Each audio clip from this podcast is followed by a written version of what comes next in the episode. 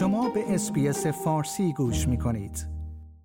تونی برک وزیر کار استرالیا اعلام کرده است که دولت جدید این کشور برای جویندگان کار که با الزامات تعهد متقابل مواجه هستند سیاست صفحه پاک را اتخاذ خواهد کرد به این معنی که جریمه های گذشته حذف خواهد شد و قوانین جدیدی معرفی خواهند شد برنامه مبتنی بر امتیاز Jobactive جویندگان کار را ملزم می کرد که هر ماه برای تا 20 فرصت شغلی تقاضا کنند تا الزامات مربوط به دریافت پرداختی های رفاهی را برآورده کنند.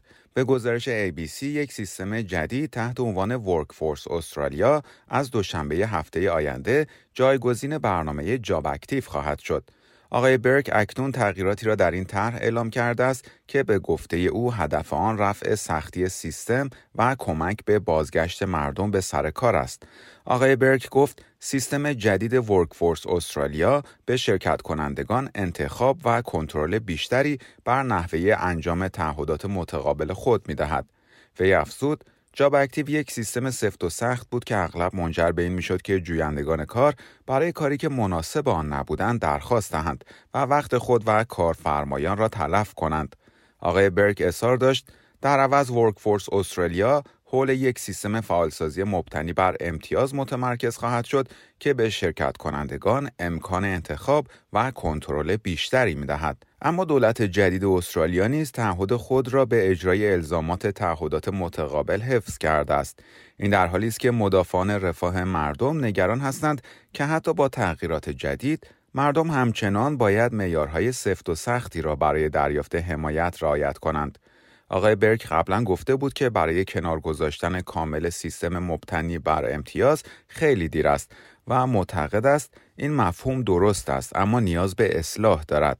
سیستم فعالسازی مبتنی بر امتیاز یا PBAS جویندگان کار را ملزم می کند که از طریق جستجو برای کار یا سایر فعالیت ها از جمله تحصیل یا فراگیری مهارت ها یکصد امتیاز کسب کنند تا بتوانند همچنان پرداختی جاب سیکر را دریافت کنند.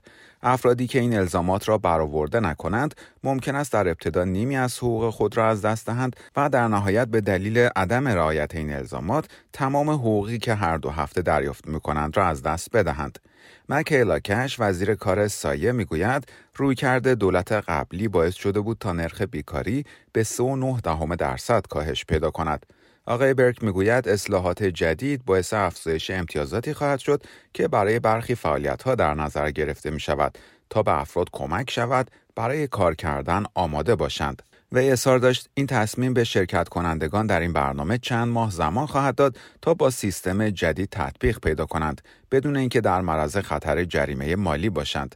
این تغییرات جدید شامل افزایش امتیاز شروع به کار از 25 امتیاز به 50 امتیاز و افزایش امتیاز گرفتن گواهینامه رانندگی از 20 به 25 امتیاز خواهد بود.